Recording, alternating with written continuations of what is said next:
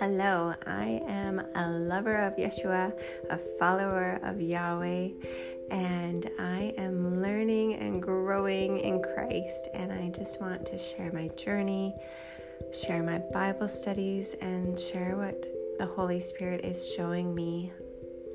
I might talk a little bit about government.